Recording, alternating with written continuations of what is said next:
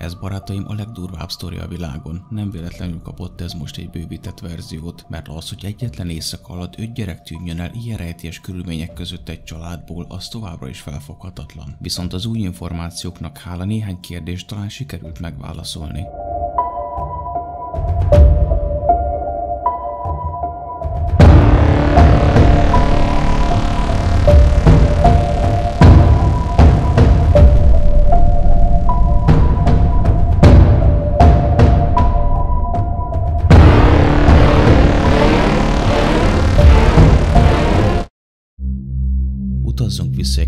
Időben egészen 1945. december 24-e szentestéig. Pár hónappal a második világháború vége után járunk a nyugat-virginiai Fayetteville-ben, ahol az olasz származású Sutter család élt egy kétszintes faházban. A szülők George és Jenny lakott itt a tízből kilenc gyermekükkel, a nap pedig alapvetően a karácsonyi készülődéssel, illetve a ház körüli munkákkal telt. Legidősebb lányuk, a 17 éves Marion ekkoriban egy áruházban dolgozott, munka után hazaérvén pedig megajándékozta kisebb hugait, a 12 éves Mártát, a 8 éves Jennyt és az 5 éves Bettit egy-egy ajándékkal. A kicsik annyira izgatottak lettek, hogy megkérték az anyjukat, hadd maradjanak fent tovább a szokásos fekvési időnél. Este 10 óra körül az anyjuk még mondta nekik, hogy addig maradhatnak fent, amíg a két legidősebb ébren lévő bátyjuk, a 14 éves Morris és a 9 éves Louis megeteti a csirkéket és elzárja a teheneket. Az apa és két legidősebb fia, a 23 éves John és a 16 éves ifjabb Big George az egész napos munka után már korábban lefeküdtek aludni. Az anya még figyelmeztette az ébren lévőket a megmaradt házi munkára, majd felvitte magával a két éves Szilviát, és ők is aludni tértek. A dolgok pedig ezután kezdenek el igazán hátborzongatóak lenni.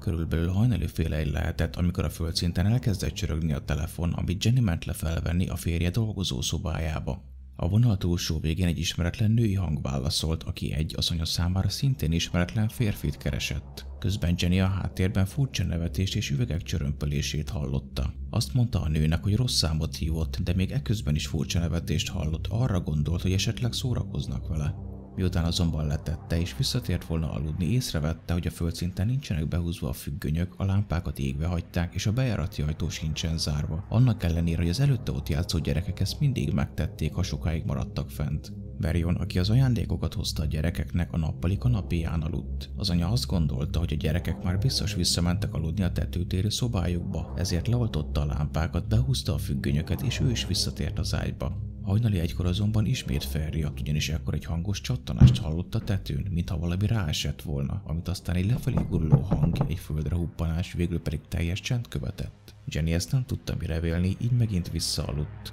Egy fél órával később aztán ismét felébredt, de ekkor már sokkal nagyobb volt a baj, ugyanis fűszagát érezte. Elindult körbenézni a házban, majd amikor észrevette, hogy a férje dolgozó szobája lángokban áll a biztosító szekrény és a telefonkábel körül, azonnal riasztotta George-ot és a fiait. A két szülő, Marion, a két éves Szilvia és a két legidősebb fiú, akik aznap az apjukkal dolgoztak, épségben kimenekültek a házból. Utóbbi kettő a felső szintről, a hiányzó gyerekekével szomszédos folyosó végi szobából jött le. Ezután a kint lévők kétségbe esetten kiabáltak az elvileg odafent alvó többi gyereknek, de nem érkezett semmilyen válasz. A lépcső pedig ekkor már lángokban állt, így nem is tudtak felmenni értük. A 23 éves John később azt mondta elsőre a rendőrségnek, hogy ő felszaladt az alvó testvéreit riasztani, de később megváltoztatta a vallomását arra, hogy csak kiabált nekik, és hogy valójában nem látta őket. A fentragadt gyerekek kimentése azonban egy sor váratlan akadályba ütközött. Mivel a telefon ekkor a tűz miatt már nem volt használható, Marion átront az egyik szomszédhoz, hogy hívja a tűzoltókat. Ugyanígy akart tenni egy sofőr is, aki a közeli úton haladt el éppen. Ő egy vendéglőből akart próbálkozni, ugyanakkor furcsa módon egyiküknek sem sikerült elérniük a hatóságokat. Az egyiknél a központ nem válaszolt, a másiknál pedig a telefon volt rossz.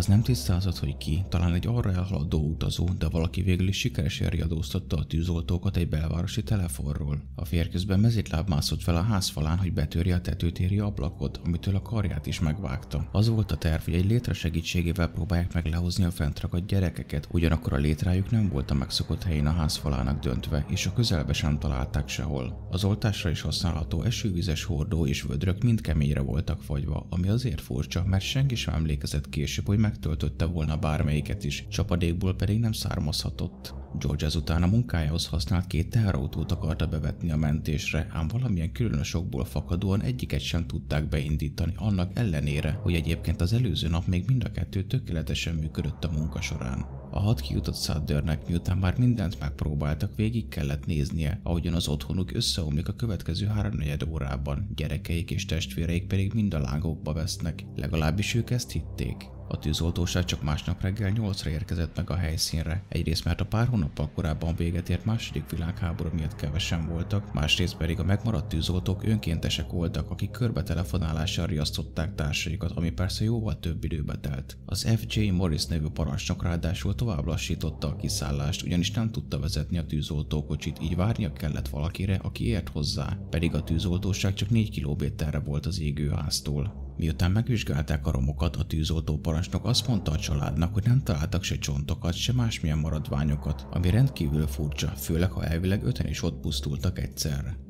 A parancsnok ezt követően azt kérte Száddöréktől, hogy hagyják érintetlenül a területet, mert majd további szakemberek érkeznek, hogy megállapítsák a tűz keletkezésének az okát. A tűzoltók közül egyébként az egyik éppen Jenny bátyja volt, így végül is bízhattak az alapos munkában, ám ő is csak annyit tudott tenni, hogy végigment a romokon, de a parancsnokhoz hasonlóan ő sem talált emberi csontokat, sem bármi más, ami arra utalna, hogy ott emberek haltak meg. A szülők végül négy nap várakozás után már nem bírták tovább a másfél méter magas éget romok látványát, és az egészet ledózerolták. Másnap a hely halottkém azzal zárta le a nyomozást, hogy a tragédiát hibás kábelezés okozta. A gyerekek halotti anyakönyvi kivonatait december 30-án állították ki, január 2-án pedig egy temetést is szerveztek, amin csak a testvéreik vettek részt, szüleik ugyanis annyira össze voltak törve, hogy nem tudtak elmenni. A házat később nem építették újjá, egyfajta emlékhelyet alakítottak ki az odaveszett gyerekek számára. De még mielőtt tovább mennénk, beszéljünk egy kicsit a szülőkről.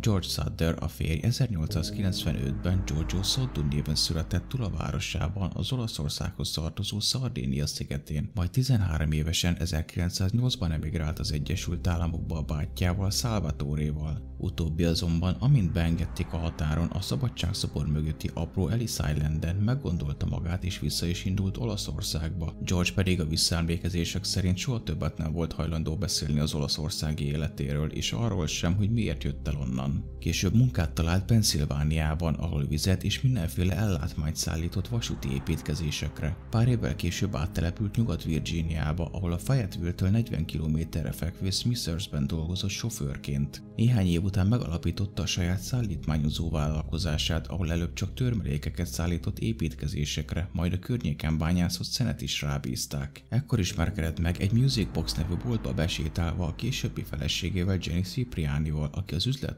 tulajdonosának a lánya volt, és aki szintén Olaszországból emigrált még három évesen a családjával. Végül Fayetteville-ben telepettek le egy fakeretes kétszintes házban, északra nagyjából három kilométerre a várostól. Első gyermekük 1923-ban született, a férvállalkozása pedig olyannyira jól ment, hogy a család a középosztályon belül is nagy tiszteletet vívott ki magának. Utolsó gyermekük Szilvia a tragédia előtt két évvel született 1943-ban. Második legidősebb fiúkról, Johnról pedig tudni kell, hogy azért nem volt otthon az ünnepekkor, mert még nem tért haza a második világháborúból. Az apáról azonban közismert volt, hogy mindenről megvolt a maga szilárd véleménye, és ezt ismerősei szerint soha nem is rejtette véka alá. Ezzel pedig többeket elidegenített magától, ami nem tett jót az emberi kapcsolatainak. Persze nem volt egy utált ember, de volt néhány személy, akiket magára haragított. Fayetteville környékén egy kisebb, ám annál aktívabb olasz közösség élt akkoriban, ő maga pedig gyakran rendkívül hevesen bírálta az olasz fasiszta diktátort Benito Mussolinit. Nézetei sokszor vezettek nagyon komoly vitákhoz más olaszokkal. Ez azért jelentett problémát, mert a kivándorló olaszok úgy általában tradicionalisták voltak, őrizték az otthoni hagyományokat, jelentős részük pedig mai értelemben is nacionalistának nevezhető volt. A század elején a nyomor miatt emigrált olaszok között pedig sokan nagyra becsülték a diktátort. George korábbi kijelentései érdekeit pedig Mussolini bukása után sem felejtették el.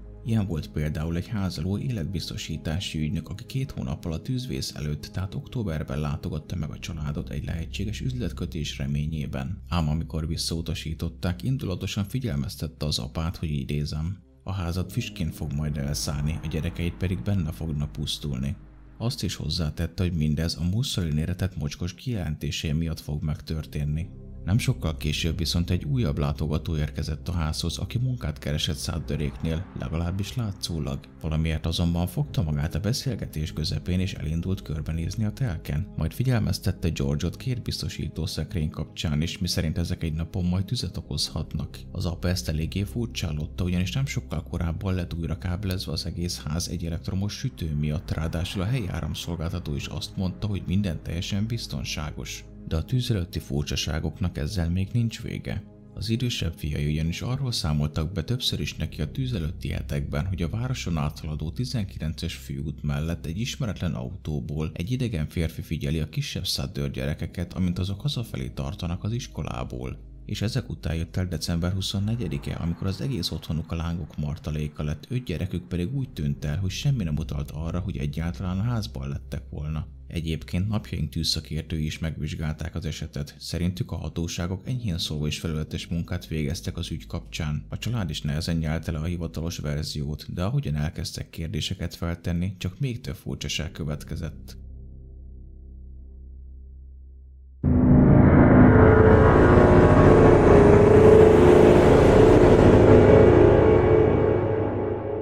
Először is a családot nem hagyta nyugodni, hogyha valóban valamilyen elektromos hiba okozta a katasztrófát, akkor a ház karácsonyi fényei miért maradtak égve a tűz kezdeti szakaszában, amikor elvileg azoknak is ki kellett volna aludniuk. Ezt követően előkerült a létra is, amit addig minden nap a háznak döntve tartottak. December 24-én azonban egészen konkrétan egy töltés alján feküdt körülbelül 23 méterre a háztól, hogy kitette oda az rejtély. Közben megérkezett a telefontársaság szakembere is, aki azt mondta a családnak, hogy a megrongálódott telefonkábelek nem a tűztől váltak használhatatlanná, ahogyan azt addig gondolták, hanem valaki elvágta azokat. Ehhez viszont az kellett, hogy az ismeretlen felmásszon egy közel 4,5 méteres póznára, és hogy elérje, még további 60 centit kellett, hogy nyújtózkodjon. De van más érdekesség is ebben. Egy férfit ugyanis letartóztattak, miután a szomszédok látták a tűz éjszakáján egy automotorokhoz használt emelőszerkezetet lopni a telekről. Az illető állítólag elismerte, hogy ő vágta el a telefonkábeleket, mivel azt hitte, hogy az az áramot viszi, ugyanakkor tagadta, hogy közel lenne a tűzhöz. A legfurcsább az egészben, hogy annak ellenére, hogy letartóztatták, semmilyen hivatalos irat nem maradt utána, sem az eljárásról, sem pedig arról, hogy ki lehetett ez a férfi, illetve hogy mi történt vele ezután. Azt sem sikerült megmagyarázni, hogy miért kellett felmászni egy majdnem 5 méteres póznára és elvágnia a kábelt, ha csak munkaeszközöket akart lopni, amik ráadásul nem is a házban voltak. Ezután az anya is elkezdett kételkedni a tűz tűzoltó parancsnok következtetésében, miszerint a gyerekek teste teljesen megsemmisült a tűzben, ezért nem maradt utánuk semmi. Számos háztartási gép ugyanis felismerhetően megmaradt a romok között, csak úgy, mint a tető darabjai. Összevetette otthonuk leégését egy közelben történt hasonló esettel, amiben heten köztük egy három hónapos csecsemő is meghalt egy háromszintes épület megsemmisülésekor. Ugyanakkor itt minden áldozatnak megtalálták a csontvázát. Ezután kisebb állati maradványokkal, például csirke, marha és disznócsontokkal kezdett el kísérletezni, hogy vajon azok is teljesen megsemmisülnek-e a tűztől, de ilyen egyszer sem történt. Végül pedig felvette a kapcsolatot a helyi krematóriummal, ahol azt mondták neki, hogy az emberi csontok valójában akkor is megmaradnak még, ha a testet két órán keresztül égetik ezer fokon.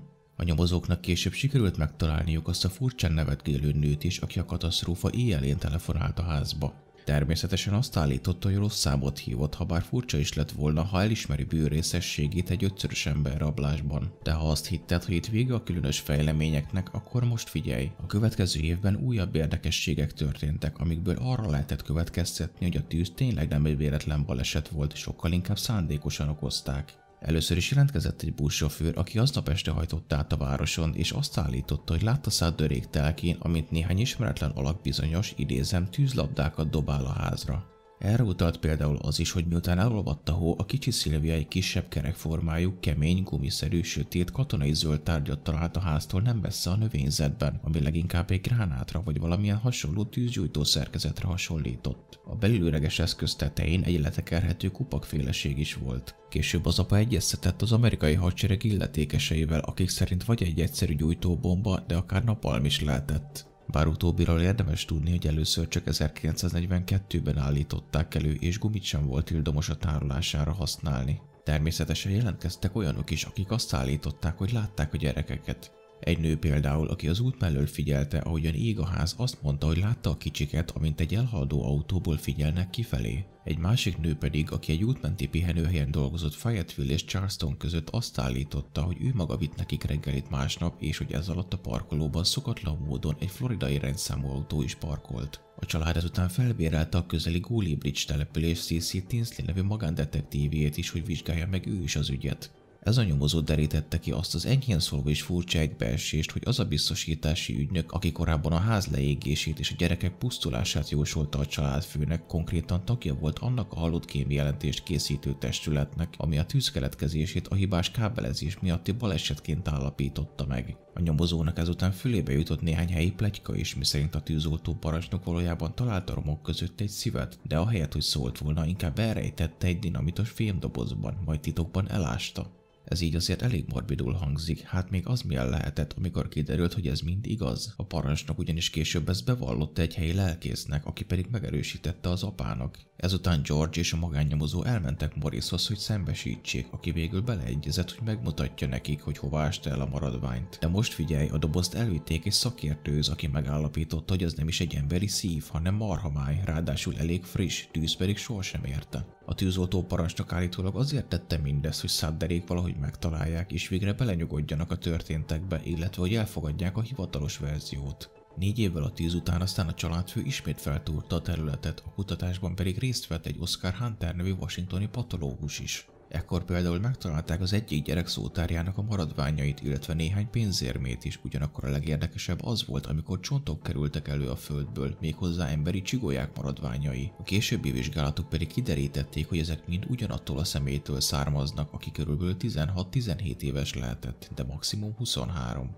A gond ezzel az, hogy a legidősebb eltűnt gyerek 14 éves volt. Azt is elárulta a szakértő, hogy a talált csontokat soha nem érte tűz, illetve hogy szerint is rendkívül furcsa, hogy a háztűz után egyik gyerek után sem maradt semmi. A nyomozó pedig állítólag azt is kiderítette, hogy a maradványok egy közeli város temetőjéből származnak, de hogy hogyan kerültek oda, azt nem tudta megmagyarázni. Egy másik verzió szerint akkor került a ház alá, amikor az apa a romok helyét törmelékkel temette be. A csontok végül visszakerültek a családhoz, de hogy ma hol vannak, azt nem tudni. Szádderék megpróbálták bevonni az ügybe az FBI-t is, és maga a legendás J. Edgar Hoover válaszolt nekik. Ugyanakkor, mivel nem volt bizonyíték a szövetségi bűntényre, például államokon átnyúló emberrablásra, ezért nem tudtak segíteni. Az apához ennek ellenére számos tipp érkezett, miszerint az ország számos pontján láthatták a gyerekeit, de volt olyan is, amikor saját maga ment utána az ügynek. Ilyen volt például, amikor egy újságcikkben meglátott egy fiatal balettáncos kislányt, aki megszólalásig hasonlított az eltűnt Betty lányára. Felvezetett egészen New Yorkig, méghozzá Manhattanbe, ahol a balettiskola is volt, de többszöri kérésre sem voltak hajlandóak megmutatni neki a kislányt, a szülei pedig nem voltak hajlandóak szóba állni vele. 1950-ben végül maga Nyugat-Virginia állam kormányzója Oki L. Pettison beszélt a családdal, aki szerint reménytelenek az erőfeszítések, ezért le is záratta az ügyet. Egészen addig ugyanis nem folytathatták, amikor a legkisebb bizonyíték elő nem kerül, hogy akár emberrablás történhetett. Végül az FBI mégis bekapcsolódott az ügybe, hát ha mégis emberrablás áll fenn, de két évnyi sikertelen nyomozás után ők is leálltak. Szádderék életük során több mint 15 ezer dollárt költöttek nyomozókra és az egyes bejelentések felderítésére. A szülők elutaztak New Yorktól kezdve például Indiana, Washington, Texas és Tennessee államok mellett Floridába is, de mind hiába. A romok helyén az anya virágokat ültetett, amiket élete végéig figyelmesen gondozott. De a csavaroknak még mindig nincsen vége, a legkeményebb csak ezután jött.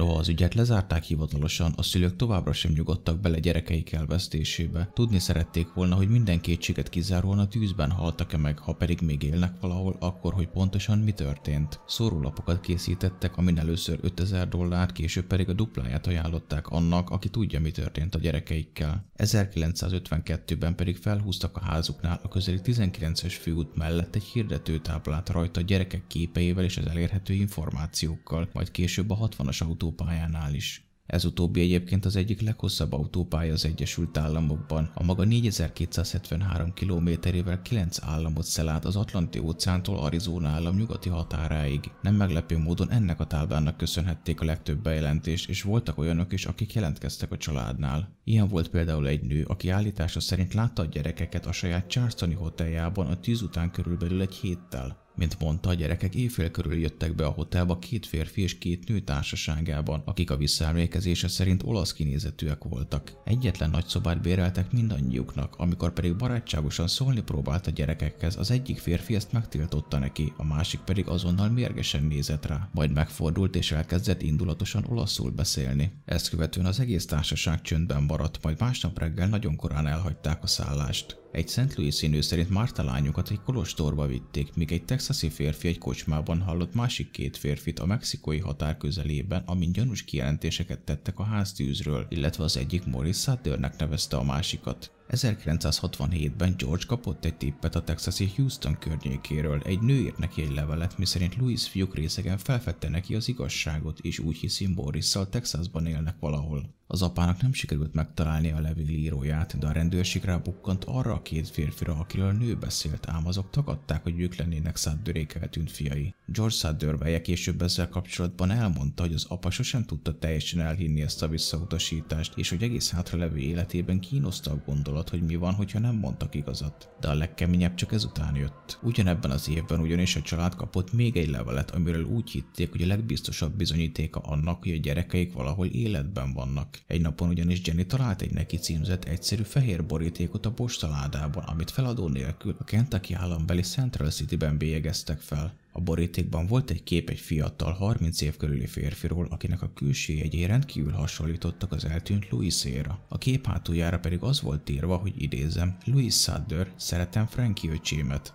Ez alatt nehezen értelmezhetően, hogy Illil Boys, illetve egy nagy A betű, utána pedig egy számsor. Egészen pontosan, hogy A 901 32 vagy 35. A család nyomban felbérelt egy magánnyomozót, hogy nézzen utána a levélnek, de amikor az elutazott Central City-be, soha többet nem tudták elérni, nem is jelzett vissza semmit, teljesen eltűnt. A fotót később elhelyezték a hirdető táblákra is, de kihagyták Central City-t, mert attól féltek, hogy Louisnak baja eshet. Sokak szerint a Louis Sudder néven kívül a képen szereplő írás valójában egy kódolt üzenet lehet, főleg azért, mert nem tudni, hogy ki lehet az a bizonyos Frankie. Bár találtam olyan forrást, ami szerint Jenny Cipriani-nak volt egy Frank nevű távoli rokon a Floridában, aki korban nagyjából korosztály volt Louishoz. Az Illinois Boysnak pedig nincsen értelme, ha csak nem Illinois államra utal, ami a tett helyszín Nyugat-Virginia és a feladás helyek Kentucky mellett nyugatra a következő állam. Viszont voltak olyan spekulációk is, miszerint ha megfordítjuk és úgy olvassuk, hogy Lily Boys, az jelentheti azt is, hogy kicsi srácok, ami utalhatna akár az eltűnt gyerekekre is. Persze ez így elég vékony, de ez is valami.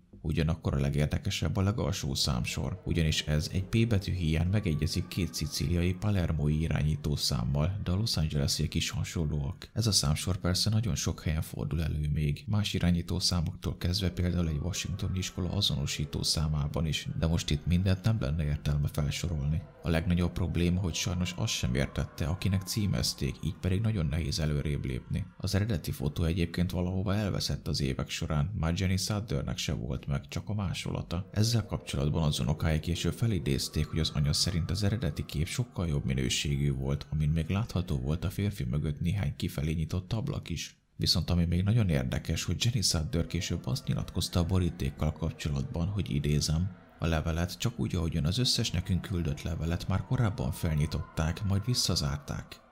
George egy évvel később interjút adott egy újságnak, amiben elmondta, hogy a kevés információ miatt olyan, mintha falba ütköztek volna, egyszerűen már nem tudnak tovább menni. Felhúzhatnak még egy táblát az út mentén, de az időből már kezdenek kiszaladni. Az apa ekkor már 73 éves volt, és a következő évben, 1969-ben meghalt. Felesége még ezt követően sem adta fel a reményt. A túlélő gyerekekkel minden nyomnak utána jártak, de sajnos eredmény nélkül. Egyedül John nem vett részt ebben, soha nem is beszélt arról a bizonyos éjszakáról, csak annyit mondott, hogy a családnak végre már tovább kellene lépnie. Ugyebár ő volt az, aki először azt mondta a rendőrségnek, hogy felszaladt a kisebb testvéreiért, majd később megváltoztatta a vallomását. Az anya a férje halála után már csak feketében járt, 1989-ben végül ő is elhunyt, a család pedig lebontotta a hirdető táblákat. A tűz éjjelén két éve Szilvia még ma is él, és 77 éves, ő az egyetlen, aki még életben van azok közül, akik aznap kimenekültek a házból. 2013-ban egy interjúban a Charleston Gazette Mailnek elmesélte, hogy az apjával gyakran maradtak fenn késő éjszakáig, és arról beszélgettek, hogy mi történhetett 1945 szentestéjén. Azt is elmondta, hogy úgy hiszi, az eltűnt testvérei túlélték azt a tragikus estét, és hogy ez a tűz volt az első emléke, ami megmaradt neki. Mint mondta, emlékszik az apja vérző karjára és a menekülők félelmetes sikolyaira is.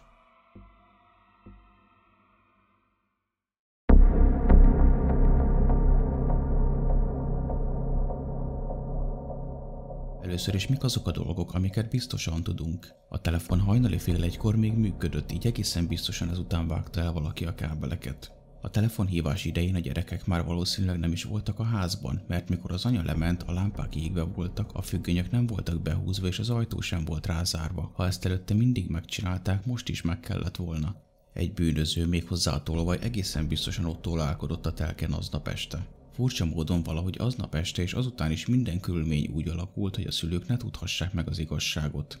Jenny miután a telefonhívás után visszament aludni, nem ellenőrizte le a gyerekeket a tetőtérben. Arra utal az is, hogy a gyerekek már rég nem voltak a házban, hogy miután a lángok felcsaptak és megpróbálták őket kimenekíteni, egyetlen árva hangot sem hallottak a tetőtér felől. Elég hihetetlenül hangzik, hogy öt kisgyerek szó nélkül tűri, ahogy lassan elérik a lángok. Később pedig, amikor az apa felmászott és betörte az ablakot, nem emlékezett, hogy a sűrű füstben akár csak egy pillanatra is látta volna a gyerekeket. De még az se történt meg, hogy a kicsik megpróbáltak volna kimászni az ablakon, vagy legalább kiugrani, hogy a lentiek elkapják őket. Semmi, mintha ott se lettek volna. Az pedig, hogy emberi maradványokat abszolút nem találtak, ez csak tovább erősíti. Abban talán egyetérthetünk, hogy aznap senki nem halt meg ott.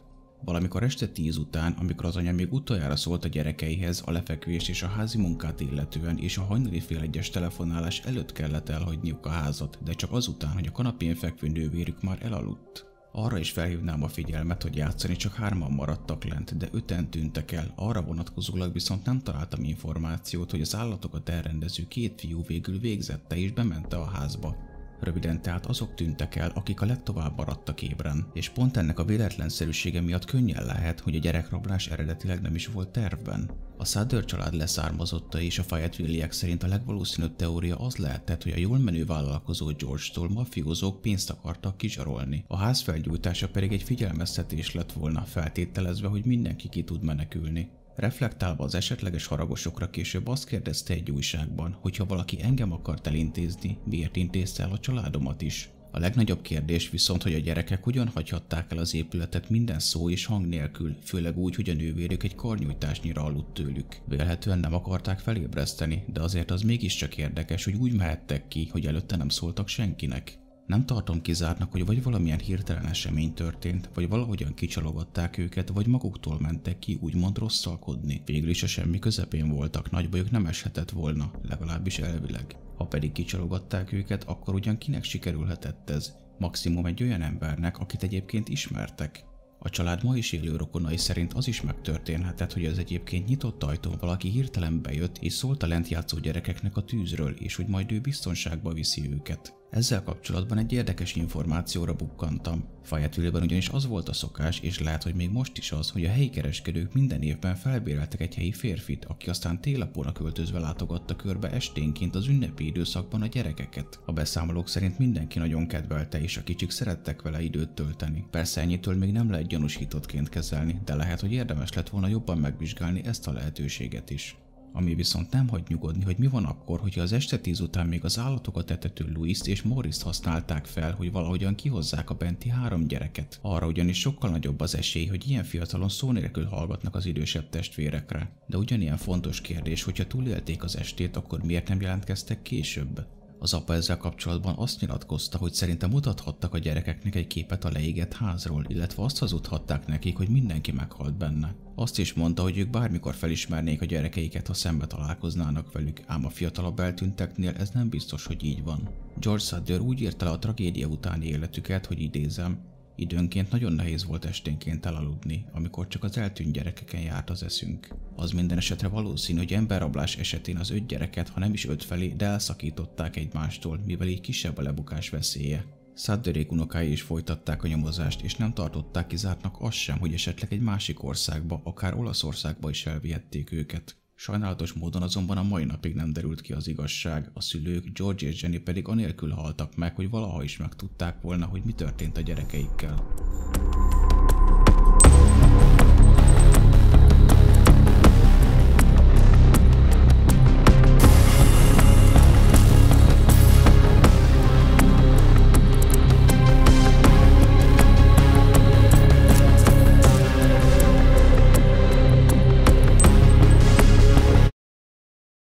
Most pedig köszöntök mindenkit a bónusz résznél, ugyanis bármilyen hihetetlen, a sztorinak még mindig nincsen vége. A legkitartóbbak jutalma pedig, hogy most olyan információkat fogtok hallani, amiket nem hogy Magyarországon, de kutatásaim szerint még az angol nyelvű Youtube-on sem mondtak el még soha.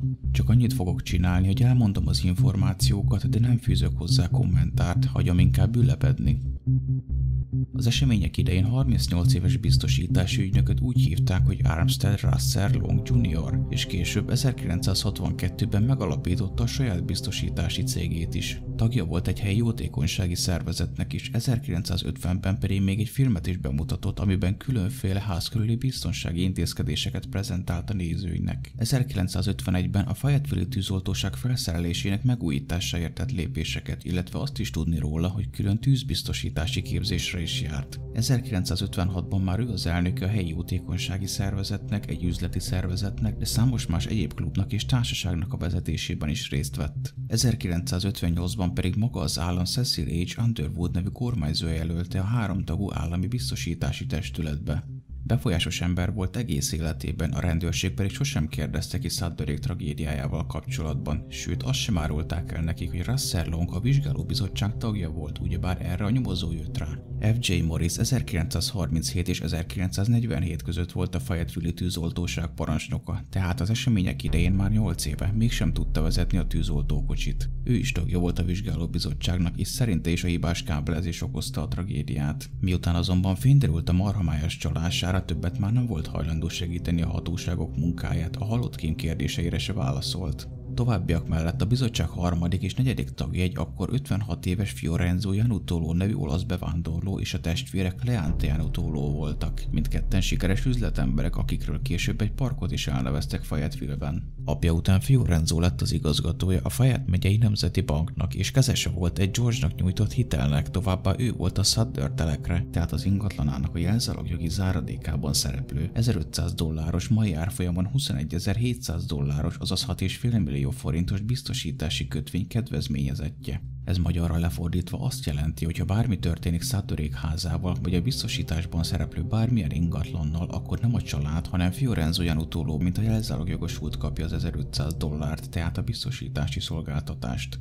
A források szerint ráadásul ezt az összeget a tragédia előtt két hónappal 1750 dollárra emelték Szátorék tudta nélkül, de a legdurvább az egészben, hogy a biztosítás Russell Long akkori cége intézte. Azt is tudni lehet, hogy korábban George alvállalkozóként a bankvezér szállítmányozó cégének is dolgozott egészen 1943-ig, majd a sajátja később riválisává nőtte ki magát Janutolóénak. A beszámolók szerint elég rossz viszonyban váltak el egymástól. Kiderült az is, hogy Jenny Sutter apja nem sokkal a tragédia előtt halt meg, és hogy a család valamiért késlekedett az elhunyt ingatlan a jogi és pénzügyeinek intézésével, ami állítólag kifejezetten irritálta a bankigazgatót. Sutterék szerint a Janutoló testvéreket sem kérdezte ki soha a rendőrség, de a biztosítási pénzt megkapták. Egyes beszámolók úgy írták, mintha ő lett volna a biztosítási ügynök, aki George-ot megfenyegette, amiért nem köt biztosítást a gyerekeire, de ez kevésbé valószínű. Találtam egy cikket, amiben azt a bizonyos tolvajt is megnevezték, ez szerint egy bizonyos Lonnie Johnson volt az elkövető, és ráadásul lehet, hogy nem is egyedül volt. Bár ennek hitelességéről nem tudtam meggyőződni, érdemes megemlíteni, hogy volt olyan szemtanú, aki két embert látott, noha csak ezt a Johnson kapták el később, és meg is úszta kisebb büntetéssel. Maga a tény viszont, hogy az utolsó hajnali telefonálás után nem sokkal kezdődött a tűz, azt jelenti, hogy valószínűleg valahol a közelben volt akkor is. Már persze, ha tényleg ő volt az. Felmerült egy olyan nem elvetendő elmélet is a tolvaj kapcsán, miszerint azért piszkálhatta meg az emelő szerkezetet, hogy valójában működésképtelenné tegye a két terautót. Lehet, hogy az egész csak egy biztosítási csalás akart lenni a korábbi konfliktusok miatt. Lehet, hogy az ismeretlen nő is azért telefonált, hogy felébressze a bentieket, hogy azok megmeneküljenek és csak a ház pusztuljon.